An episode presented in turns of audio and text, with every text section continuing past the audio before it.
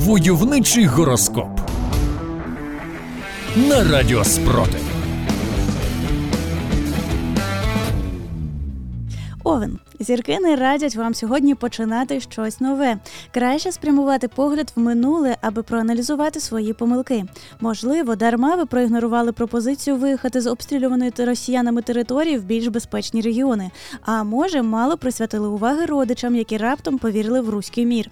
В будь-якому разі, сьогоднішній розбір колишніх факапів допоможе виправити ситуацію. Це ж тільки росіяни можуть повторити. А ми з вами працюємо над помилками. Телець чудовий день, аби зустрітися з тими, з ким давно не бачилися. Для українських тельців під час повномасштабної війни такі зустрічі особливо важливі та цінні, адже від війна роз'єднала багатьох. Тож використовуйте шанс поспілкуватися по максимуму. Близнюки. Якщо не відчуваєте в собі сили зробити щось якісно, краще взагалі відмовитися від ідеї, ніж втілювати її лише наполовину. Сьогодні ставтеся до себе трішки поблажливо, а от від завтра з новими силами візьметеся за справу. Якісно бити ворога на всі сто підтримувати своїх, на повну катушку реалізовувати творчі плани. Войовничий гороскоп.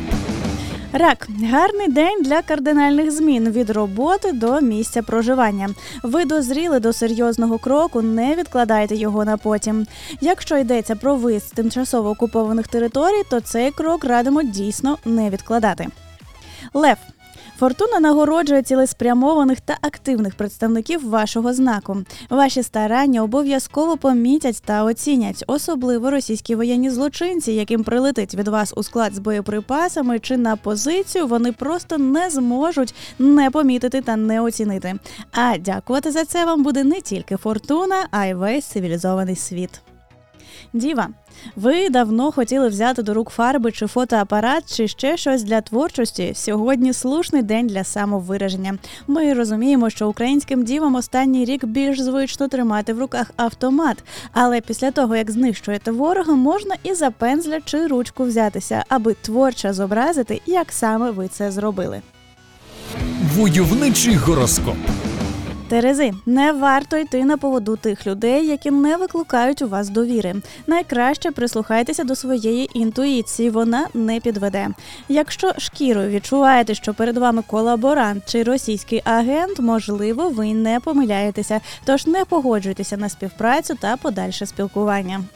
Скорпіон, сьогодні вам більше підійде фізична праця, ніж розумова. Якщо є можливість, делегуйте комусь роздуми, а самі дійте. Отже, поки гур розвідує обстановку, спеціалісти прораховують ворожі цілі для ураження, працюйте над готовністю вашої зброї і відповідно дійте. Стрілець День хороший для засвоєння нової інформації та підвищення власного рівня.